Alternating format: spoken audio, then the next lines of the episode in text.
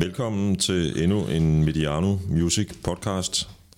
I dag har vi premiere på vores koncept Mediano Music album. Men først en god nyhed. Mediano er blevet nomineret til en øh, Zulu Award for årets bedste lyd. Og øh, naturligvis øh, går du, kære lytter, ind og stemmer på os, og det kan du gøre ved at gøre, øh, gå ind på zulustemmer.dk. Der kan man støtte Mediano, og dermed også Mediano Music. Uh, mit navn er Jan Eriksen, og uh, i dag skal vi tale om uh, Metallica. Uh, og lidt senere, når vi når lidt længere hen i denne podcast, så vil jeg fortælle lidt om, hvordan du kan vinde to billetter til Metallicas koncert i Telia Parken til sommer den 11. juli. Mediano Music Album er en feature, hvor vi over en, gennem, over en times tid gennemgår vigtige album gennem musikhistorien. Det kunne være et album, der udkom sidste år, det kan også være et album, der er udkommet for 70 år siden.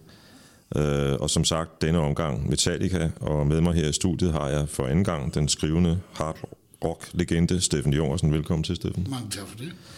Det var enormt sjovt sidste gang, Det synes jeg. hvor, hvor vi talte om Lemmy Kilmister, a.k.a. Motorhead, og det bliver det garanteret også i dag. Der var en, der skrev til os efter Motorhead-podcasten og kaldte det begavet værtshusnak. Øh, den sidste del af det kan jeg forstå. Ja, det, jamen altså, ja, det vil jeg tage som en, øh, det vil jeg tage som en øh, kompliment, og jeg vil også øh, sige, jeg har også hørt fra læsere, der, eller jeg bliver ved med at sige læser, jeg vil ikke Det det, her radio noget, men øh, jeg har hørt fra lyttere, som, øh, som, som øh, sagde endelig noget ordentlig musik i radioen, og så, hvad fanden, så et eller andet har vi vel ramt rigtigt. Præcis, og det gør vi også i dag forhåbentlig. Øhm, det første album, vi skal behandle, er i virkeligheden to. Og øh, det er Steffens valg. Øhm, vi taler om de to første Metallica-album, nemlig Kill 'Em All og Ride the Lightning. Ingen i Danmark, øh, eller i hvert fald ganske få i Danmark, er bedre kvalificeret til at tale om Metallica end Steffen. Det skulle lige være trommeslageren, når han ellers er i landet. Og det er så, øh, men hvorfor to album, Steffen? Jamen, øh, det, øh, altså, dit opdrag, da du ringede om det her, var jo øh, det mest betydningsfulde. Øh, og så vil de fleste til omgående nævne Metallicas tredje album, Master of Puppets, som, øh, som er øh, nærmest universelt anerkendt som det bedste heavy metal plade, der nogensinde er lavet. Men det var jo bare ikke det, der var det vigtigste. det vigtigste var i det øjeblik, de startede, fordi, og det kommer vi selvfølgelig også ind på, men øh, der skete noget, der ikke var sket før øh, med det første album. Og man kan også sige, at det kvantespring, der så var til nummer to, øh, er også en afgørende del af historien om Metallica, fordi det er de to ting, der førte op til det der øh, Master of Puppets gennembrud, som, øh, som alle så er enige om i dag, hvad er fuldstændig uoversruffet. Ikke? Yes. For en mand, der er til heavy metal, som du jo øh, som bekendt er, så er der vel nærmest en verden før og efter Kill 'Em All. Ja, det er der. Altså nu, øh, når, når vi sætter det første nummer på øh, her, så, øh, øh, så ændrede verden sig, da den første tone lød næsten, øh, da man hørte det her første nummer på Metallicas første album, første gang. Hit the Lights.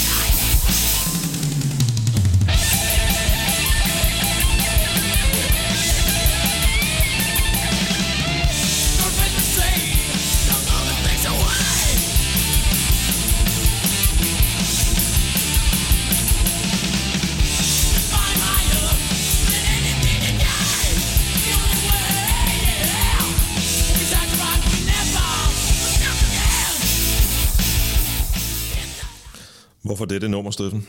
Jamen, fordi, som jeg sagde før, det var det første nummer på øh, Killer Mall, øh, og, øh, og øh, jamen, man har ikke hørt noget lignende. Jeg kan huske, det lyder helt åndssvagt, men øh, i dag, men jeg har hørt faktisk det nummer første gang på P3.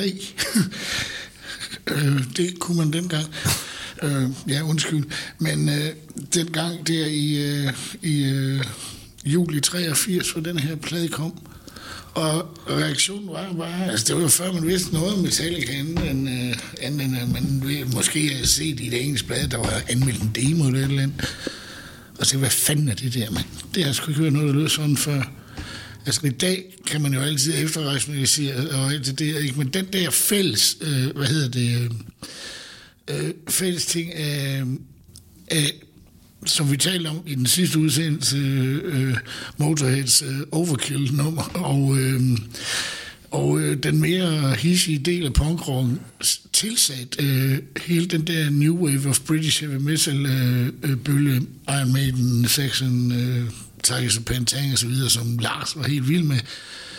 Øh, de to ting sat sammen gav sig det her, og det var, ikke, det var simpelthen ikke hørt før. Altså, øh, øh, og så opstod det der begreb, man kalder thrash metal. Det udtryk blev faktisk først øh, lanceret et par år efter en engelsk journalist, der havde hørt et Anthrax-nummer, der hed Metal Thrashing Mad, hvis vi skal have nørderiet med her. det, er det, det, det, det, vi skal. Det er derfor, vi sidder her. Det var derfor, øh, øh, der, det var faktisk den mand, øh, den gut, der hedder Malcolm Dome, en meget anset øh, engelsk heavy metal guitarist, eller heavy metal journalist, som, øh, som har æren for den titel. Jeg ved, at øh, Lars, som jo indimellem har det med at få kunstneriske inspirationer, var lidt træt af i længden at skulle blive kaldt øh, verdens første fræse metalband, som det umiddelbart kan oversættes mm. til, ikke? men øh, det blev han altså nødt til. Øh, nå, men det kommer måske slet ikke sagen, sagen ved, men det kommer i hvert fald sagen ved, at hele den bølge startede der. Øh, Slayers debutplade, øh, Show No Mercy, øh, kom godt nok lidt før, men den havde slet ikke det impact, som den her havde. Øh, på trods af, at øh, den øh, Kill Em All er indspillet for 80.000 kroner. Det er jo det, ganske få år efter, der var de 80.000 jo brugt, inden gitarristen har fundet ud af, hvilken skjorte han skulle have på i studiet, kan man sige. Mm. Men øh, det her, den er lavet for de der få penge, og Gud hjælpe mig. Manden, der så finansierede pladen, en øh, entreprenør på den øh, spanske, okay, amerikanske vest, østkyst, der hedder John Sazula, måtte pansætte sit hus for at betale for den her plade, og, havde, og var betalt ikke blevet, hvad de blev, så var han blevet hjemløs kan man sige. Ikke? Nu, nu bor han forhåbentlig i et meget, meget stort hus. Det kunne man jo håbe, ikke? Altså, det er jo det sædvanlige med dem, du ved, der starter med at, at, at signe de her bands på nogle små, uh, undselige pladeselskaber. Det er sjældent dem, der ser pengene. Det er først, når de store drenge finder ud af, at hey, der er penge i dem her, så render de jo med dem. Ikke? Det er det eksistensvilkår i, i den branche. Det er det desværre, ja. Det kan man sige for de mennesker, der opdagede dem i hvert fald. Jeg synes, øh, når man lytter til nummeret, og der tænker jeg både på den der intro, der er til nummeret, men også til teksten, så kunne det jo godt lyde lidt som sådan en programerklæring i virkeligheden. For... Jamen, hele pladen er, øh, hele Kill Em All er en programerklæring, øh, Jan, fordi Øh, mm, øh, som der var en øh, begavet kollega, der skrev på et tidspunkt, så er så er den der plade både i tekst og i, og i musik øh, en øh, fuldstændig sådan, hvad skal vi kalde det, exuberant, hvad betyder det, øh, øh, sådan en rigtig øh, armsvingende hyldest til mm. hele det der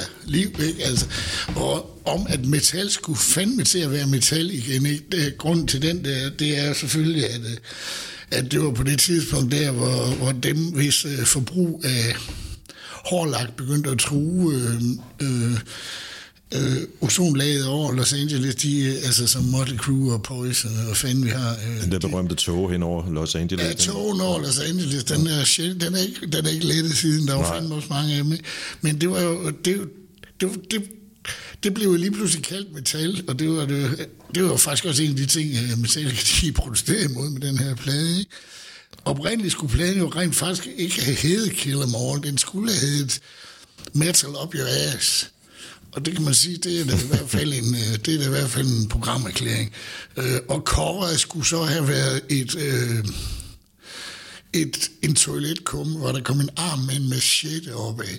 Mm. Øh, det kom senere på en masse t-shirts, men øh, pladselskabsmanden, det jeg nævnte før, han mente måske ikke, der var det store kommersielle fremside i, at, øh, at sensorerne, de ville overdække coveret med sort maling, når, når de kom ud i butikkerne.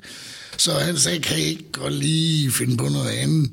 Og så, øh, så øh, Kill Em All øh, øh, titlen kom så af, at da deres nu desværre afdøde første bassist, øh, øh, Cliff Burton, hørte det der om, at den ikke måtte hedde uh, Metal Up Your Ass, så siger der, oh, well, kill them all. Og så kom den til at hedde det i stedet for. Ja. Og så det her cover med, med en uh, forhammer i en blodpøl, som Lars sagde dengang, it looks real neat, believe me. Intet kommer som bekendt ud af ingenting, øh, og det gjorde Metallica heller ikke. Så jeg synes, vi skal snakke lidt om inspiration. Øhm, du har ønsket, at vi skal høre tre bands, som tilsammen danner en flod, som på en eller anden måde bliver Metallica. Øh, og vi starter med øh, det første, Venom. Øhm, du kan måske lige, inden vi hører et, øh, et af deres numre, nemlig Welcome to Hell, også en rigtig god heavy metal til, så kan du måske fortælle eller sige et par ord om, hvem Venom var. Jamen, så Venom var og er faktisk stadig. Og er, findes stadig. Ja, sådan i en til flere versioner, tror jeg faktisk, med det er de der bands, hvis, øh, hvis bassist engang var øh, nevø til mælkemanden til det oprindelige øh, sanger, det er lidt åndssvagt, men de var dengang De var dem, der stod fader til øh, black metal-bølgen. Uh, de, uh, det er et band fra Newcastle i, i Nordengland, og de lavede de der plader, der hed Welcome to Hell, uh, black metal og, og så videre, og det var, som du kan høre nok, det var en hyldest til ham dernede sydpå, ikke? Uh, men, men først og fremmest så var det altså de, de havde bestemt sig for, hvad de ville være, før de før de havde fundet ud af, om de kunne finde ud af det, vil jeg sige. Fordi de spillede mildstalt ikke særlig godt, men de synes, det var enormt sjovt at komme ud og spille enormt højt og med øh, en masse eksplosioner og alt det skal. Øh, men øh, alligevel, fordi de var så ligeglade med produktions... Øh, det kommer jeg til at høre lige om lidt. Mm. Produktionsværdier og øh, hvad andre mente om dem, og var den der fuck you... Øh, øh, ting i hovedet på folk med deres... Altså, den, at folk tog det der assassinisme meget alvorligt dengang, at de, de har så selvfølgelig sagt, at det var jo bare for at få noget opmærksomhed, det fik de så også jo. Men de der bands der, øh, de der thrash bands, også Slayer i øvrigt, øh, da de hørte øh, Venom, så var det jo, så var det jo at, øh, at det gik lidt op i en højere enhed med det der med at være punk-inspireret og øh, heavy metal-inspireret, fordi det er den der, igen, øh, det, det metal-bølgen måske dels lærte af punken, det er jo den der gør det selv ting, ikke? Altså. Mm. Og, og det var venner om nogen, og det kan I høre lige om lidt, fordi de spiller af helvede til, men de har en helt egen stemning. Og øh, de prøvede at spille hurtigt. Det var ikke, fordi de var så gode til det, men det, det blev de andre så.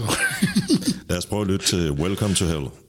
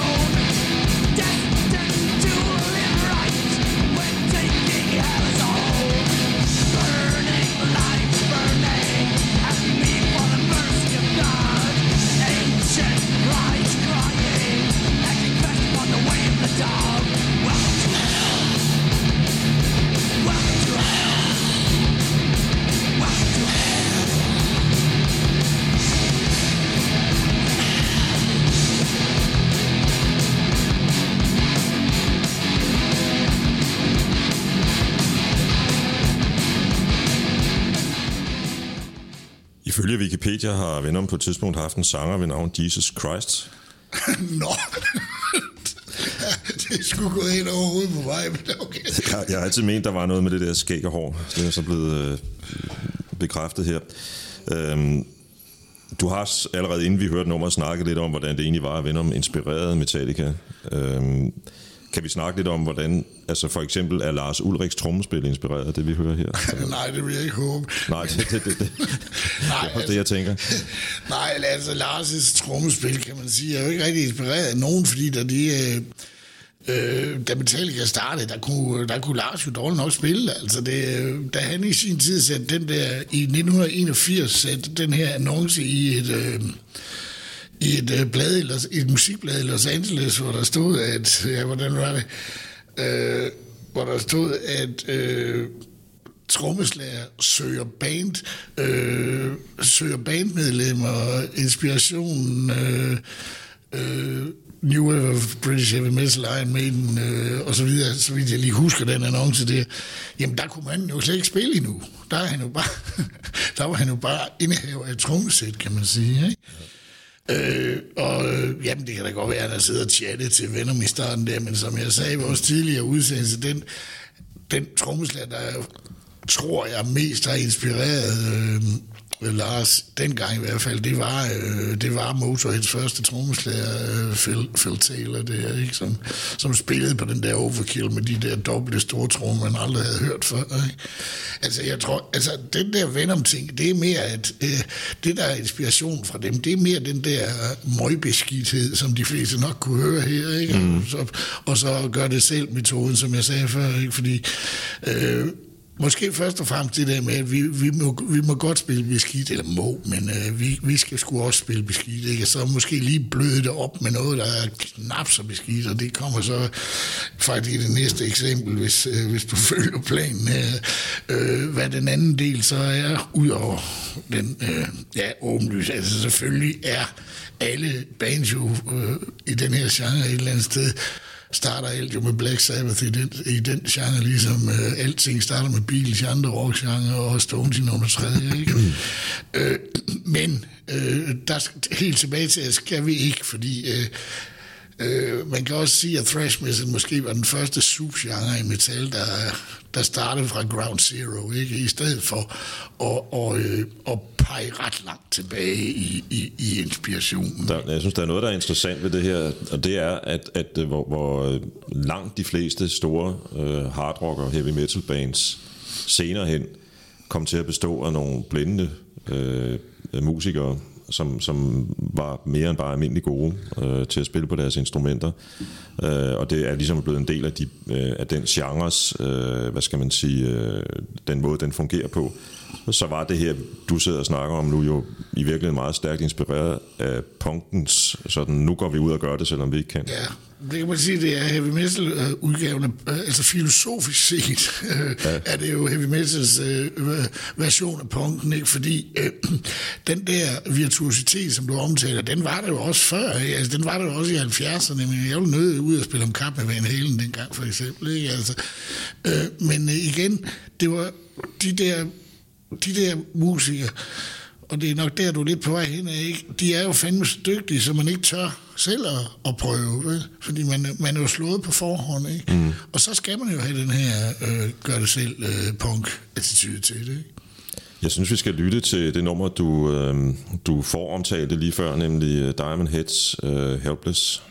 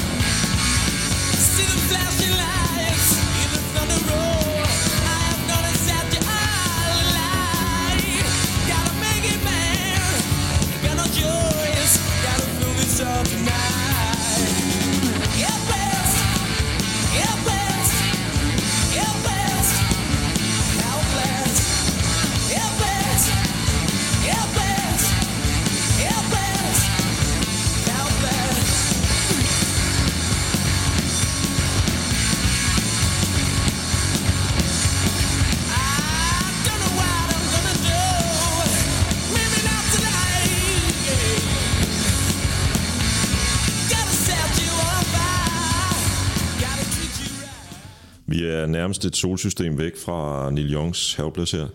øhm, vi, vi, har, vi har snakket både i Lemmy-podcasten og også i denne lidt om det med den engelske bølge, som Lars var meget inspireret af.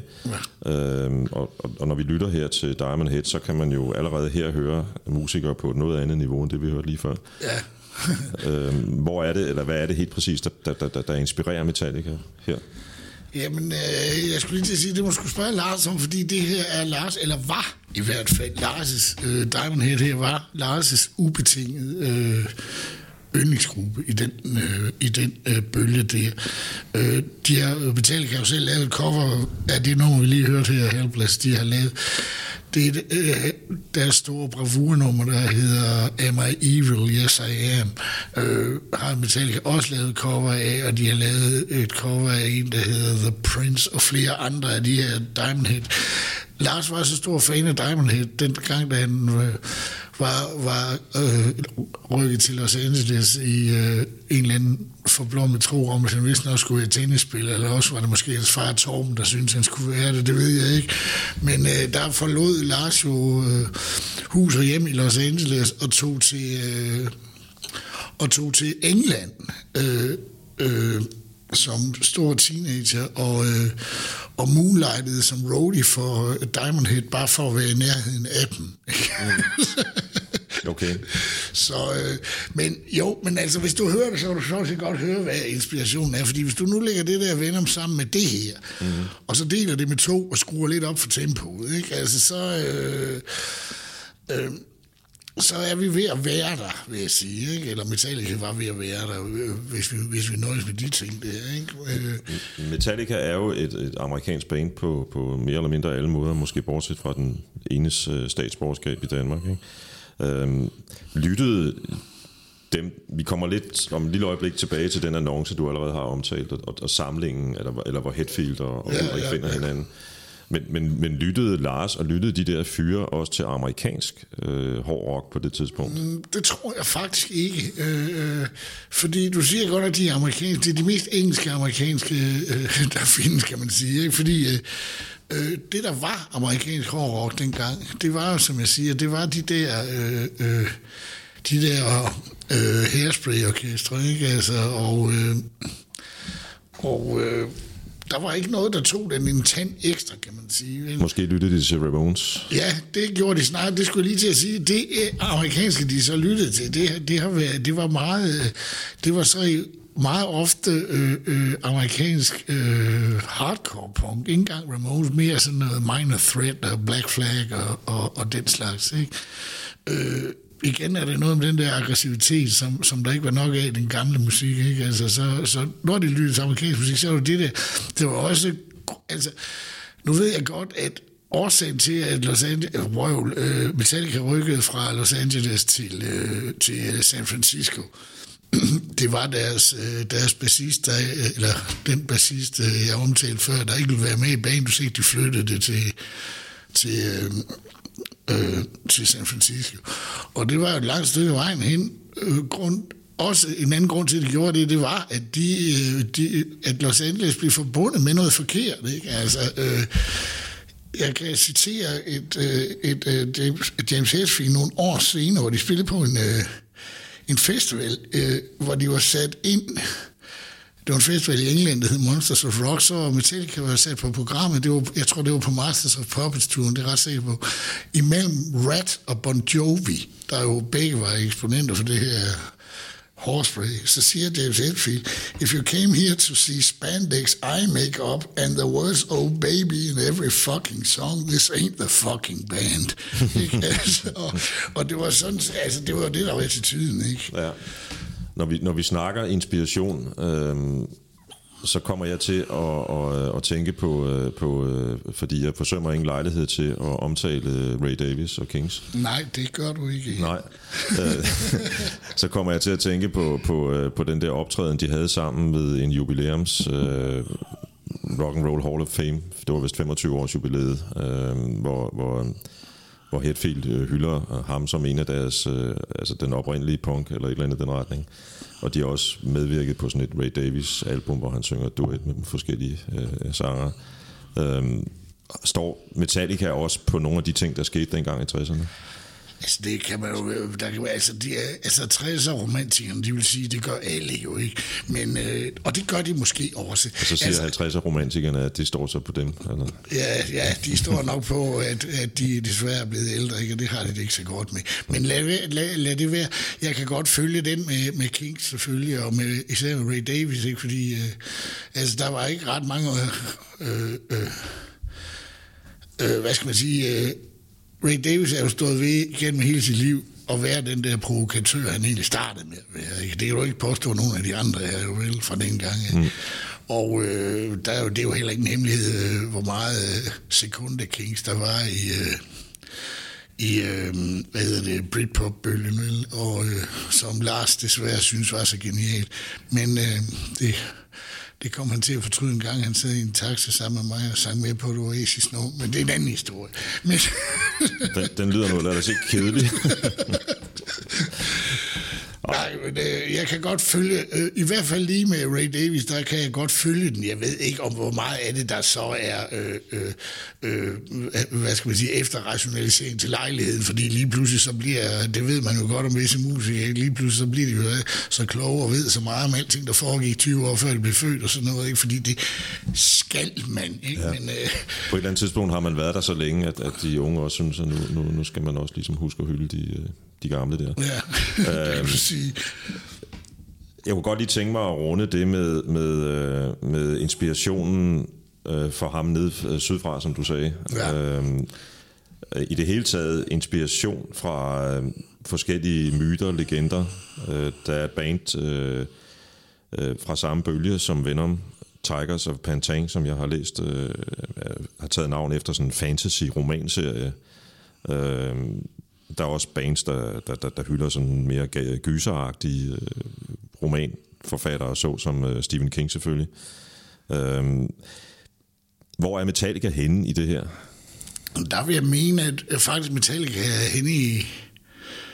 Altså selvfølgelig har Metallica da også lavet øh, øh, sange inspireret af fantasy og, og, og, og det ene og det andet, men øh, faktisk vil jeg mene, at, at Metallica, og det er også en del af thrash metal-bølgen, selvom øh, sådan nogen som Slayer måske ikke er sådan, men øh, Metallica er langt øh, mere inde i virkeligheden, kan man sige, end, end, end mange af de andre bands i, den, i, i, i heavy metal i det hele taget. Ikke? Det er også mit altså, indtryk, også i deres tekster. Faktisk. Og det er også igen, kan man sige, en del af, måske en del af punk-inspirationen, ikke? Altså, vi, vi, vi er nødt til, øh, altså, James Hetfield for eksempel er jo vokset op i en dysfunktionel familie, med, hvor, de, hvor de bekendte sig til den her tro, som jeg ikke lige kan huske navnet på, hvor, hvor man ikke må bruge læge og det ene med det andet, hvis ikke var herre kunne...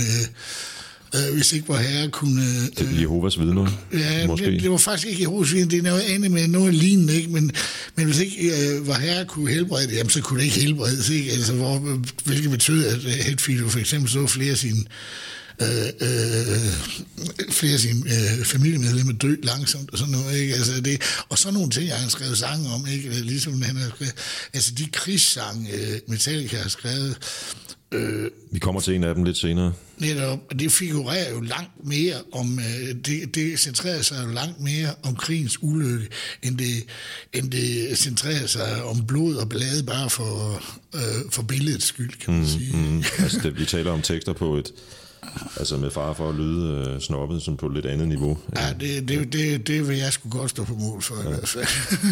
øhm, vi, vi vender lige tilbage nu til annoncen. Øhm, James og Lars møder hinanden, og hvad sker der så? Jamen, så... Øh Ja, hvad sker der så? Jamen, så, øh, så skal de jo have lavet det her orkester, kan man sige. Og, øh, det lyder som en meget lang podcast. ja, men altså, det, det, det, det, jeg skal gøre det kort. Altså, der kommer nogle forskellige øh, medlemmer med, der ikke skulle med, og, og øh, man skulle prøve sig frem og alt det der. Øh, men øh, en, der, øh, en af dem, der kom med i starten, der jo re- betød rigtig meget, og hvis du spørger ham selv, så betyder han stadigvæk meget. Det var øh, Dave Mustaine, der senere, der, der dannede Megadeth øh, i protest, da han blev smidt ud øh, dagen før næsten diskuterede at indspille deres første album, fordi øh, han havde et frygteligt temperament samtidig med, at han drak meget, tog mange stoffer og sådan noget, og der var altid ballade alt det her. og så kan man sige, så øh, Dave Mustaine har haft en chip on the shoulder med den der lige siden, men lad nu være med, eller lad det bare være. Men altså, de Metallica øh, bliver dannet, de indspiller da de får den første nogenlunde øh, faste besætning med Mustaine og øh, en guitarist, røvel, en øh, bassist, øh, Ron McGowney. Så indspillede de et nummer, øh, jeg havde faktisk før nævnt Hit the Light, den vi hørte før, en tidlig udgave til, en, øh, til nogle opsamlingsplader, øh, der kom øh, i de år, der hed Metal Massacre. De blev udgivet af en gut i Kalifornien, der hed Brian Slagle, som har og havde og stadig har øh, et pladselskab, der hedder Metal Blade. Øh, og øh, det nummer kombineret med deres første demo, øh, eller ikke deres første demo, en demo, øh, øh, med mange af numrene fra det kommende debutalbum, det, øh, det, det skabte deres navn, kan man sige. Altså det her er jo længe før internettet ramte langsomt, men til gengæld var der noget dengang, der hed The Tape Trader Community, altså hvor folk de sendte kassettebånd frem og tilbage over hele verden, ikke? Øh, så må det jo tage den tid, det gjorde. Sådan noget. Men, der var, men det gjorde man virkelig i, i de der tidlige øh, metalting. Ikke? Og, øh, og Metallica fik et navn simpelthen, øh, før de egentlig havde en plade ude på grund af det der. Ikke? Det var derfor, man godt vidste, at der var nogen, der hed sådan, at den plade kom faktisk, kan man sige. Det var på grund af det der tape trader community. Ikke? Øh, ja, og så var det jo den demo og, og det nummer der, der, der øh, så ville ham der... Øh, den øh, kaliforniske pladeselskabsgud, det han ville jo gerne have udgivet Kill Em All, men han havde altså ikke de der 15.000 dollars, som den anden, jeg fortalte om før, Pan satte sit hus for at få råd til, ikke? Så, så de var øst på, ikke? Ja, ja. Um, jeg synes, vi skal lytte til uh, nummeret Whiplash, som ja. også er fra det første album. Jeg har um, læst i et citat på et blad, som jeg tror, man kan kalde heavy metal-bibelen, nemlig Metal Hammer, øh, hvor, hvor Lars Ulrik siger, at øh, det nummer er direkte inspireret af Venom, som vi lyttede til i begyndelsen. Lad os prøve at lytte til det.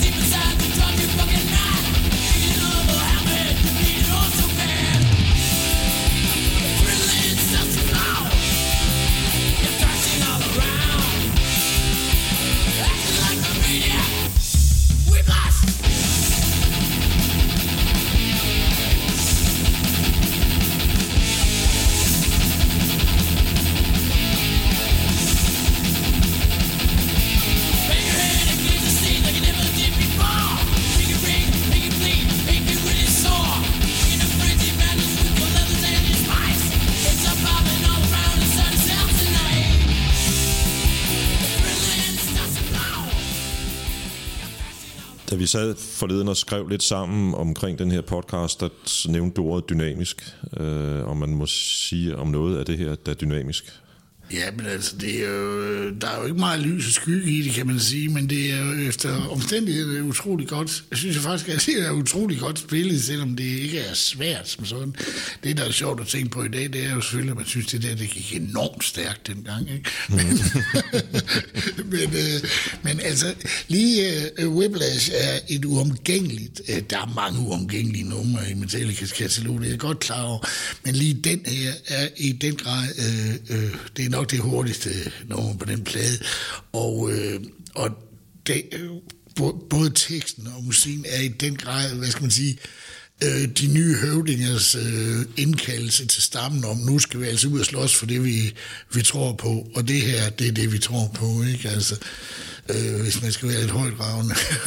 for, for at sige. Det er i hvert fald derfor, jeg gerne vil have det her nummer med, fordi det har altid, det er the clarion call, som man siger på, på engelsk. Ikke? Ja, som du sagde tidligere, så er hele albummet jo en slags, og nu det er som mit udtryk ikke, men altså en slags programerklæring, og det her, det her nummer jo også. Jamen det er det, det er måske den, der leder øh, programerklæringen i virkeligheden. Ikke? Altså, først så tænder vi lys i Hit the Lights, og så får den hammer i den mm-hmm. her. Ikke? Mhm. Altså, bare for at tage to af dem. Inden vi springer til det næste, altså album nummer to, øh, så skal vi lige høre et nummer, som du snakkede lige før om, hvad kan man sige, øh, store øh, Metallica-numre. Og det må man sige, at Seek and Destroy er. Jeg mener, at de stort set spiller det hver gang stadigvæk. De spiller det gør de også. Altså, for, for mange, snart mange, mange år siden, Øh, der sad jeg, sad jeg og snakkede med Lars, og så kom vi til at snakke om det her nummer, Seek and Destroy, så siger jeg, det er nok det eneste nummer, vi simpelthen ikke tør at lade være med at spille, når vi er ude. Altså det, det skal så siges, at det her var før Enter Sandman og alt det der, for det tør de nok heller ikke i dag, kunne jeg forestille mig. Men den der tror de i hvert fald ikke, ikke at spille. Hvorfor er det så fedt et nummer? Jamen, det er bare et fedt nummer, skulle lige til at sige. Det har et fedt groove, det har et kongeriff, du kan huske første gang, du hørt det, ikke? Og så er det bare i det helt rigtige tempo til at stå og slå huller i luft med, med, med, med den ene knytnæve, mens man har en fadøl eller en kvinde, eller begge dele i den anden hånd. Lad os høre det. Thank you.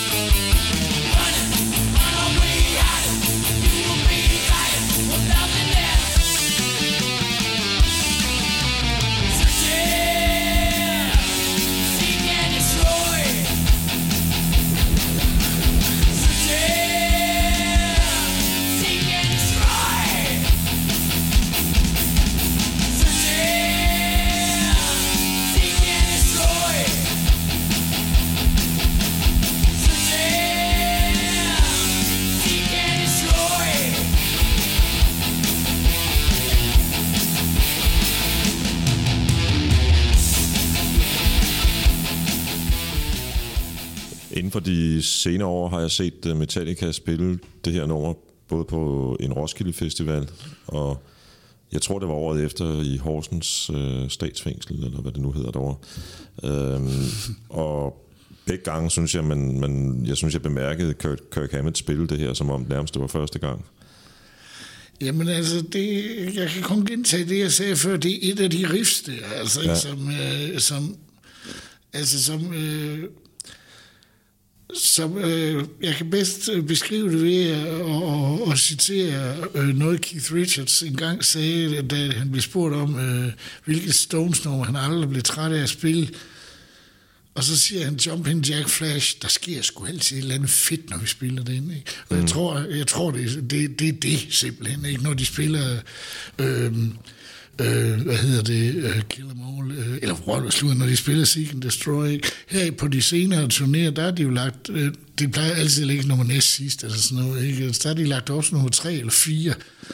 Og det har det fået endnu mere energi af, ikke? Fordi så kan man se, der kan man faktisk se det der, som du siger, du kan se på, på, på Hammett. Der kan du se på dem alle fire. Nå ja, det er den allerede, men ikke? Altså, jeg, jeg, jeg tør selvfølgelig ikke øh, at stå inden for enten, hvad jeg kan høre, men, øh, men jeg tror virkelig, de alle fire har det sådan med den mm. sang der. Inden vi springer over til album nummer to, Ride the Lightning, øh, så skal jeg lige huske, øh, som lovet, at fortælle, hvordan du kan vinde billetter til Metallicas koncert i Telia Parken til sommer den 11. juli. Det er så simpelt. Du går ind og finder Mediano Music på Facebook, og så liker du vores side. Eller at du går ind og følger os på Twitter. Altså meget enkelt. Like Mediano Music på Facebook, eller følg os på Twitter, eller begge dele eventuelt. Så deltager du i konkurrencen om to billetter til sommerens Metallica-koncert. Øhm, nu skal vi med Metallica en tur til København, yeah. hvor de indspillede det før omtalte Ride the Lightning i 1984. Øhm, jeg ved, du kan øse af en rigtig stor pose gode historier om indspilningerne af det album. Øhm, men lad os egentlig bare kaste os ud i at lytte til et stykke musik fra albumet, før vi går i gang med det, nemlig Creeping Death. som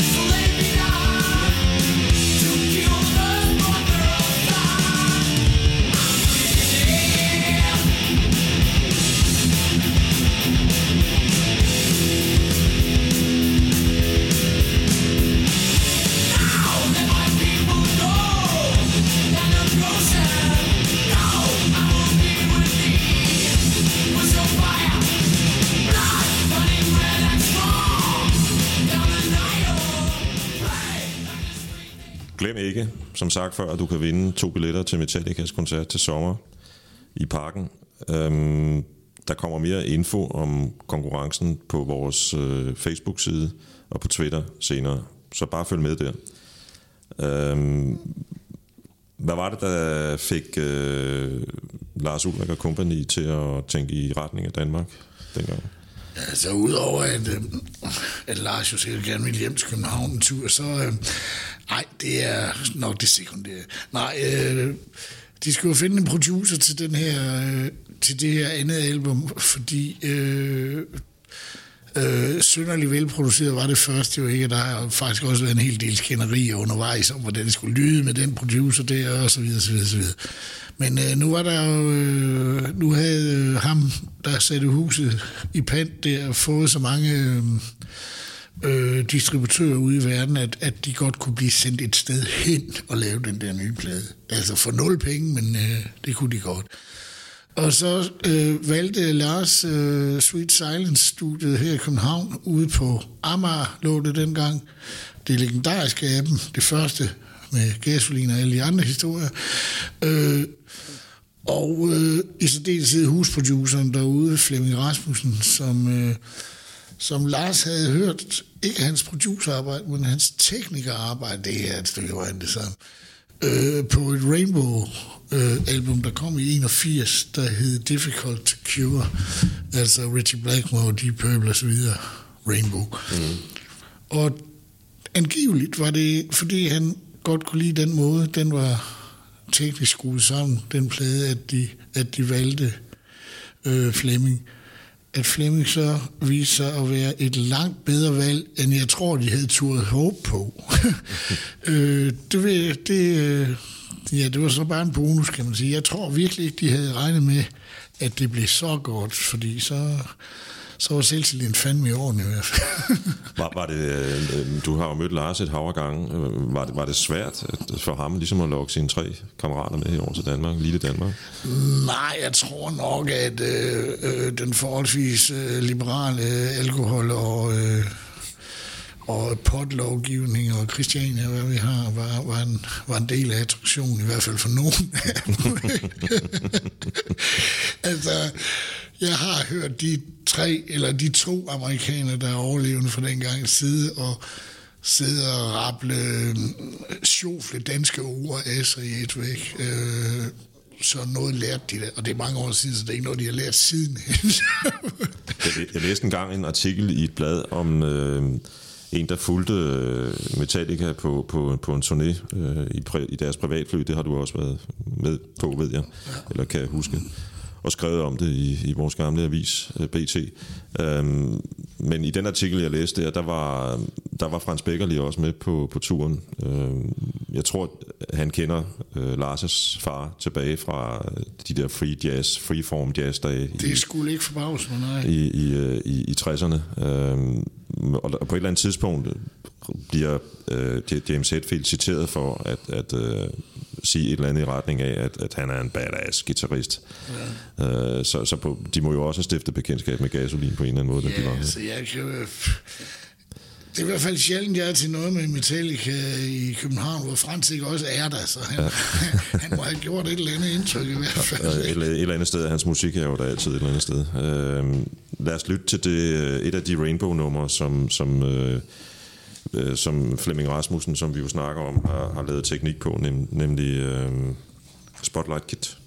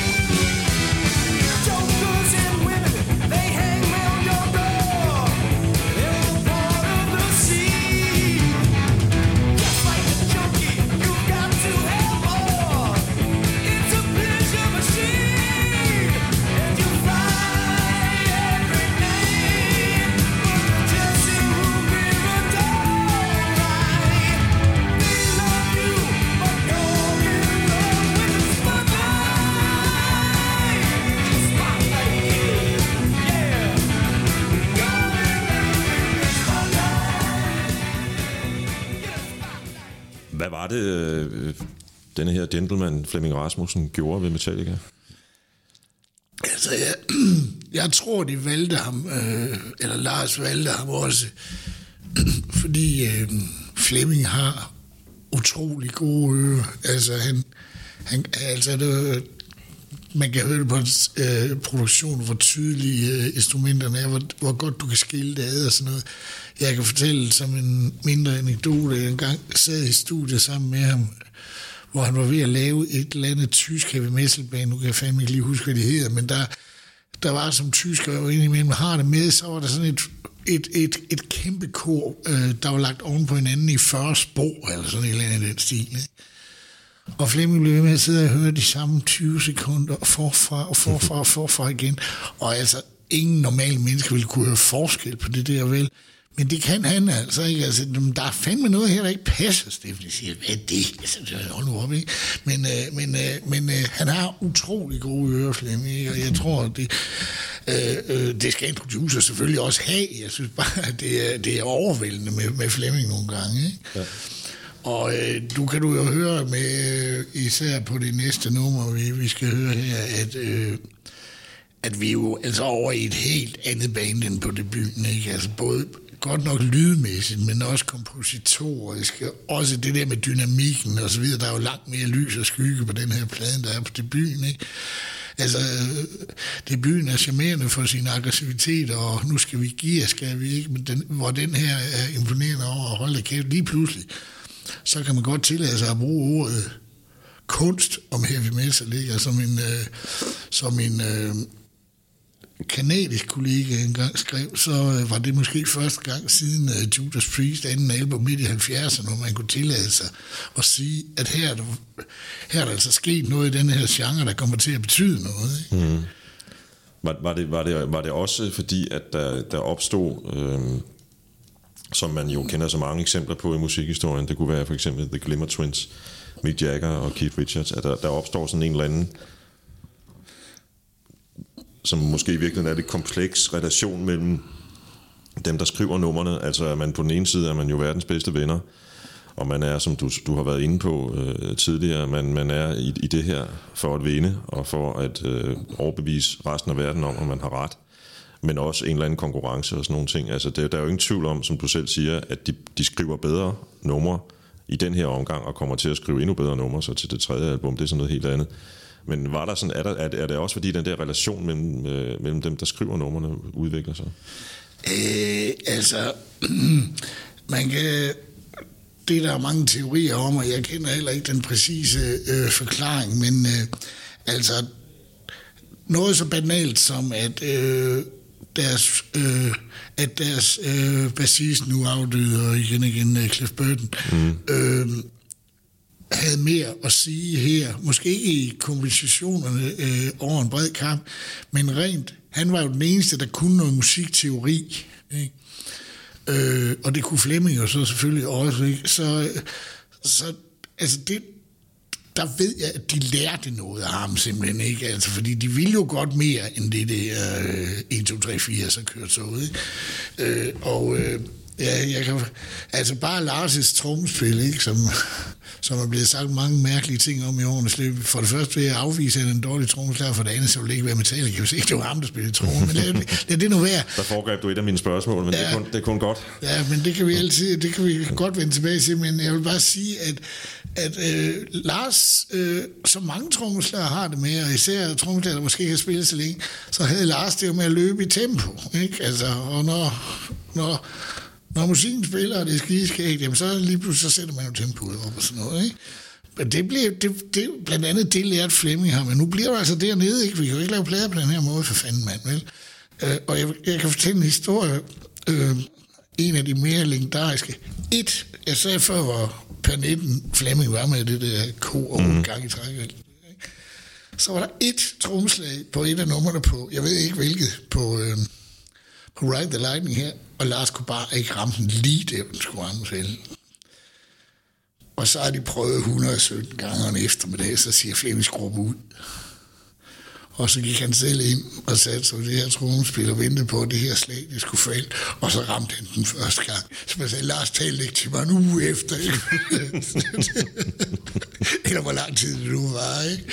Men altså, der var jo ting, der skulle læres for fanden. De var jo, altså det, det her, jeg synes, øh, og det er der flere end mig, der gør, jeg synes, den her plade er fuldt ud på højde med Master of Puppets, fordi de to øh, er tvillingbrødre, de to plader. Ikke? Altså, men, men øh, øh, først og fremmest, altså, det er jo, det er jo enestående at komme med, ja, lad os bare tage de store ord i brug, et værk af den her magnitude, efter kun at have eksisteret i en tre år, altså. Jeg synes, vi skal lytte til det nummer, øh, der hedder Fate to Black, og så snakke lidt om, hvad det kan bagefter.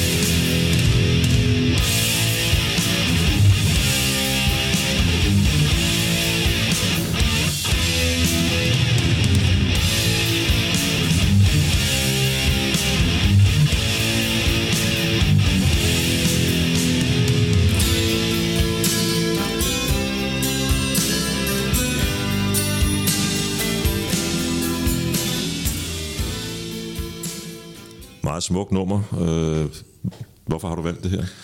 Jamen, det har jeg, fordi, øh, hvad skal man sige, det var, det var der, det blev, hvad skal man sige, at man fandt ud af, at der kunne godt laves øh, ballader i hård rock, der er ikke, og nu siger jeg på forhånd, undskyld til tøserne derude, fordi sådan er det ikke ment.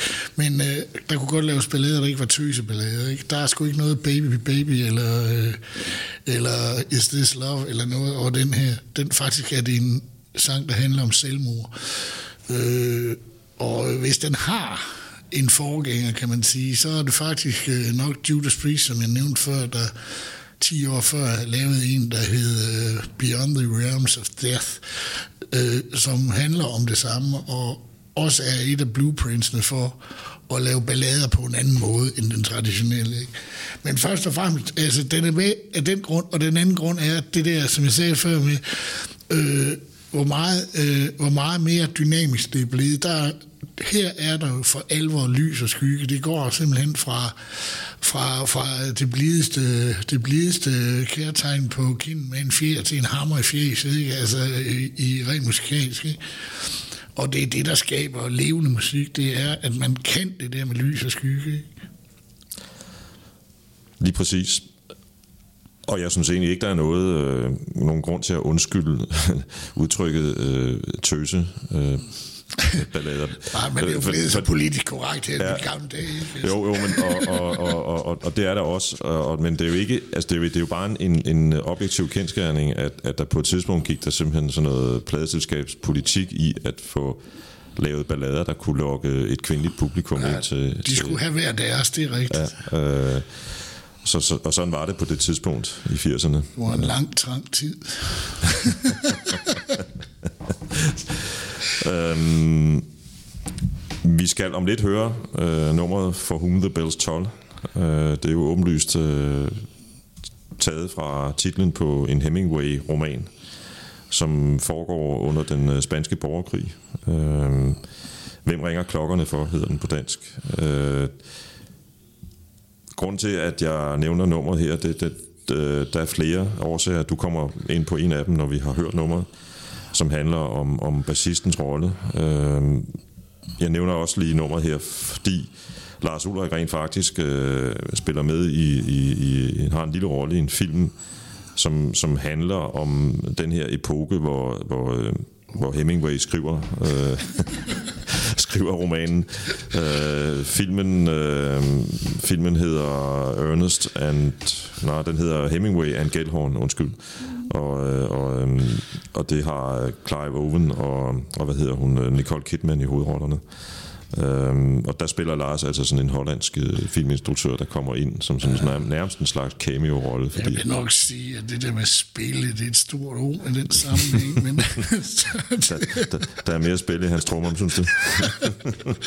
jamen, ja, jamen, altså, øh, lad mig sige det på den måde til lytterne. Prøv at se den film for, for komikereffekten i at se Lars prøve at spille skuespil. Ikke?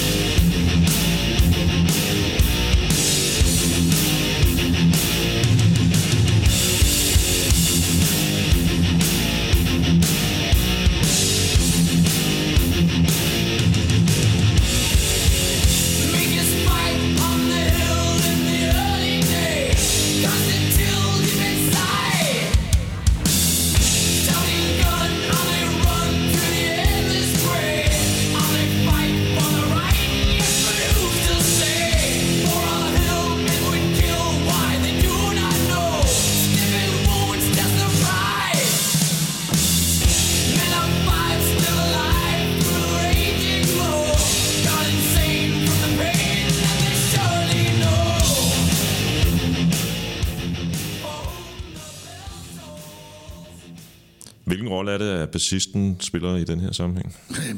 ja, altså udover han... Udover han spiller bass. Ja, udover han spiller bass. Ja, nej, men altså, det, er jo, det var jo et af... Det var et af øh, der findes øh, også på, øh, på øh, Killer Morgen, er der også sådan et... Øh, et Cliff Burton bravurnummer, et instrumentalnummer, der hedder Anastasia Pulling Teeth. Øh, og øh, det her, kan man så sige, øh, forspillet her, alle folk troede jo, at, øh, at øh, det der dum, dum, dum, dum, dum, dum, det i starten, det var, det var, det var en guitar, der var stemt ned. Det var det altså ikke. Det var, øh, det var Cliff Burton, der spillede bass med wow-pedal. Ikke? Øh, og der, det var der mange, der ikke øh, kan huske. Der var mange, der simpelthen ikke troede på, det var en bass, det der. Det var det altså. Ikke? Og det er måske det signifikante ved det, bortset fra den basslinje er utrolig genkendelig. Og, øh, øh, altså, øh, den dag i dag... Øh, signalerer lykke i 100.000 vis af fans, når, det, når den dukker op til en koncert. Ikke? Altså, og så er den her, hvis jeg ikke husker helt forkert, så er, øh, så er øh, det her også et af de numre, øh, Cliff har været med til at skrive. Det må det være. Ja, det, det jeg tjekket i går, det er det faktisk. Ja, men det mente jeg nok. Altså, det, det er sådan noget, jeg burde kunne huske, men det kan jeg sgu ikke altid. Men, øh, men altså, bortset for det, det er også igen, er det jo en af deres helt store klassikere, ikke? Altså, og øh, øh, nu vi snakker om Lars' øh, uh, trommespiller, hvis vi kommer til det igen, og så prøv lige at lægge mærke til de der små fikse markeringer, der er inde imellem verslinjer og sådan noget. Ikke? Altså det er, der er så meget. Jeg er nødt til jeg er mega fan af den her plade. Det er en af mine top 5 ø-plader simpelthen. Der er så mange fede ting at hente på den, hvis man gider at høre efter. Ikke? Og jeg kan sidde her, fordi jeres hovedtelefoner nu er så gode i det her studie, og opdage noget nyt igen på en plade, jeg har kraftet mig at høre på i 35 år, mand, ikke? Man kan næsten kun sige respekt. Jeg synes lige, der er en ting, jeg godt kunne tænke mig at vende, øh, inden vi forlader øh, Sweet Silence. Der var noget med, der var et par andre danske bands, der indspillede i studiet samtidig. Ja, der var i hvert fald nogen, der indspillede, så var der i hvert fald nogen, der øvede lige ved siden af. Ikke? Altså ved siden af, hvor... Øh, øh, Sweet Science lå på, på Strandlodsvej ude på Amager dengang. Øh, og lige ved siden af, der havde øh, to af de helt store... Øh, øh, to af de helt store spillere på den danske heavy metal scene, uh, øh, Merciful Fate og uh, Artillery, de havde øvelokale inde ved siden af. Og uh, ja, øh, de gik meget på Christiania sammen, var der en, der fortalte mig, han hed nok Lars. Øh, og, og de hang jo så selvfølgelig også meget ud nede hos dem, når de øvede og sådan noget, fordi øh, øh, øh Metallica som jeg sagde tidligere, der var ingen penge, øh, så de boede i studiet om dagen og indspillede om natten. Ikke? Når de så ikke lige boede hos en af deres venner, øh, en øh, daværende øh, pladeforhandler, der hedder Ken Anthony, som har haft stor betydning for metal i Danmark. Han har, han har hjulpet så mange. Han er en af kongerne i den. Det er han, og han, han hjalp jo blandt andet Metallica ved at låne det med hans lejlighed en gang med Nu ved jeg ikke, om det var her, eller da de kom tilbage for at lave Master of Puppets. Men Ken har fortalt mig, at det var fedt, når han boede den selv i svinet af helvede til og sådan noget. Han var bare skide træt af, at de ikke kunne få alt det lange hår op af afløbet ude i brusen. øh, ja, hvad det så kommer noget ved, det ved jeg ikke, men øh, så ved I det, det derude. øhm, det, det er et problem, som, som jeg tror rigtig mange mennesker i virkeligheden har, men, men, men lad, ja, lad vi, det, vi to har jo ikke. Nej, det er det, jeg skulle lige til at sige det. Men øh, teknikerne har, kan Og lad det vente til en anden podcast. ja. Formentlig i et andet firma end det her. Øhm, inden, inden vi runder ned, øhm, du har ønsket at høre The Call of Cthulhu, tror jeg, det skal udtales. Cthulhu, ja. Cthulhu, ja. Det er, ja, nu du snakker om det der med fantasy før, det er en af dem, men der er så heller ingen tekst på den her. Nej, det, det, det, det er et instrumentalt nummer. H.P. Lovecraft ja. opfindelse, det der, ikke? Så. Lad os lige, øh, nu har, du, nu har vi sådan rundet det sådan lidt halvt eller tre kvart. Lars Ulrik som trommeslager. Ja, Jamen, altså. Du har altså- skrevet en gang, kan jeg huske, i en debattråd, at han, han laver, han, han, han måske mere markerer. Ja, altså, det, nu er der så mange, der har så travlt med, at han, han holder rytten, og han spiller forkert og alt det her. Øh, nu mener jeg slet ikke, altså, han har haft nogle uheldige øjeblikke, vil jeg sige, men, øh, men, men hvem fanden har ikke det? Øh, det, der først og fremmest er med, med, med altså, øh, jo, altså det er rigtigt, jeg har skrevet det der med markeringerne, fordi øh, mange af Lars' markeringer, de ligger fuldstændig mesterligt. Nu har jeg lige så øh, siddet og fortalt det der med, med, med markeringerne, det når vi hørte lige før, men prøv lige at høre de startmarkeringer i, øh, øh, i et nummer, alle folk kender i, De startmarkeringer, der er i Enter Sandman, altså dem vil jeg fandme godt have fundet på, øh, lad mig sige det sådan, ikke? Øh, og så, øh, altså Lars, når det kører for ham, så svinger han fedt, og øh, det kan da godt være, at han ikke er den store tekniker, men øh, det skal han heller ikke være, for så lyder det ikke som Metallica. Øh, jeg kan fortælle øh, hurtigt, øh, øh, at for nogle år tilbage, øh, hvor Metallica var på vej til, øh, til England for at spille på en stor festival, det var nok den samme festival, som vi snakkede om før, bare i senere, øh, så blev Lars syg undervejs, øh, og, og hans fly måtte lande i et sted i Tyskland, eller øh, eller Holland, fordi øh, han skulle undersøge. Så Lars nåede ikke frem.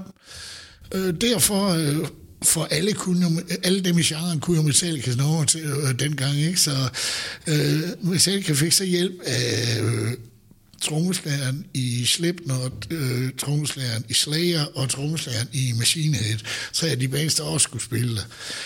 Øh, de er isoleret set, de tre trommeslager, teknisk langt bedre end Lars, ikke? men jeg har altså hørt de der optagelser, og det lyder ikke som Metallica, som det skal. Og det er sgu, fordi han ikke er der. Øh, og som... Øh, jeg kan også sige, som, øh, som, som øh, før nævnte Flemming Rasmussen sagde en gang, hvor jeg lavede sådan et øh, talkshow sammen med ham, siger, hvad siger man til dem, der siger, at Lars ikke kan spille trommer? Wow. Mm. Sådan vel sagt, ikke? Altså, det, er jo, det er jo noget stilmæssigt. Det, det kan være, at man ikke kan lide stilen i det, han spiller. Det må folk jo selv ikke have med.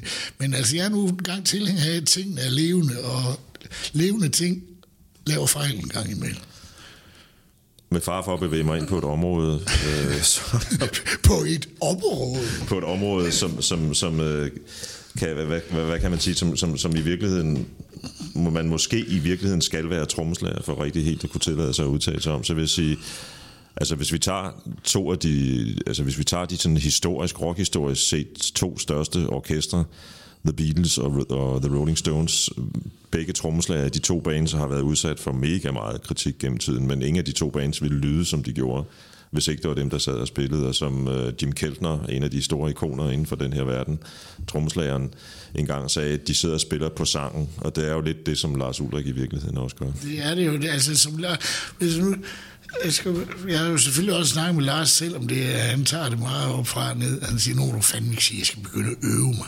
Og sådan noget, ikke? Men øh, jeg har faktisk jeg snakket med ham selv om det en gang.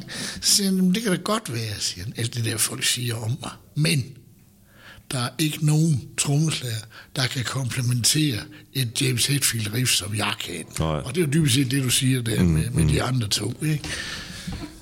Um, inden øh, sidste nummer, ser Metallica på samme måde på de her to albums, som, som du gør øh, selv, mener jeg?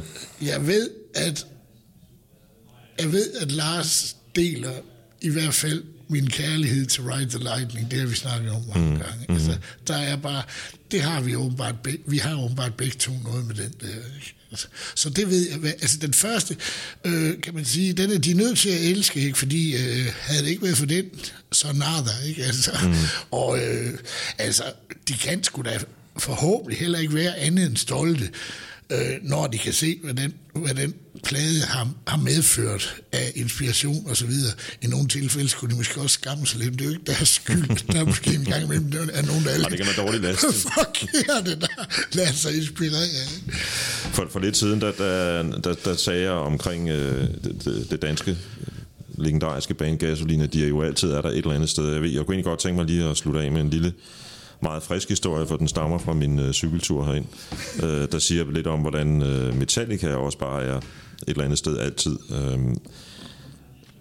i sin tid var jeg lige begyndt at skrive på GAFA, da Master of Puppets udkom, og jeg blev bedt om at cykle ud til det pladeselskab, som, som distribuerede deres plader øh, med kontor i, i Valby på det tidspunkt, lige ved siden af Nordisk Film faktisk for at interviewe Lars Ulrik. Han var i København for at tale om pladen. Øh, og så sker der jo det, der nogle gange gør, at øh, min dengang helt nye lille Sony-båndoptager løb tør for batteri.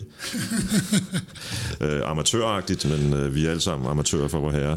Øh, så jeg gik ind til, øh, hvad hedder det, øh, hende der sad i receptionen og lånte to batterier, så kunne jeg jo fortsætte. Men siden dengang har nummeret Battery fra Master of Puppets været på samtlige mine kassettebånd og senere playlister, som jeg lytter til, når jeg, når jeg motionerer.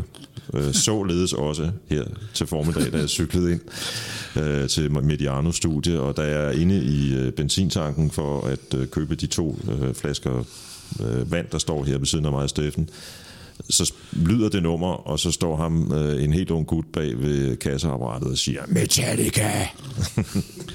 Selvfølgelig. Selvfølgelig, ja. Så da jeg først fandt ud af, hvor stort det her det ville blive, det var, da, det var på et toilet ude på bakken øh, her uden for København, hvor jeg var gået ind, og så var jeg inde i en af kabinerne, og så hører jeg nogen, der står udenfor med en meget ungdommelig stemme og bræger koret til øh, øh, For Whom the Bell Tolls, vi hørte før, efterfulgt af Am I Evil. Og så kommer jeg ud, så er det sådan to 15-årige, meget stramt denim og meget krøllet langt hår, der kiggede meget flov på. Men øh, for næsten 40 år siden, det var den samme effekt, ja. Ja. Glem ikke, at du kan vinde to billetter til Metallica, når de kommer til parken øh, 11. juli til sommer. Øh, det gør du ved at like os på øh, Mediano Musics side på Facebook, eller ved at følge os på Twitter. Uh, vi slutter af i dag, uh, og først skal jeg lige nå at sige tak til dig, Steffen, fordi du ville være med igen. Det var en fornøjelse, tak. Uh, The Call of Cthulhu.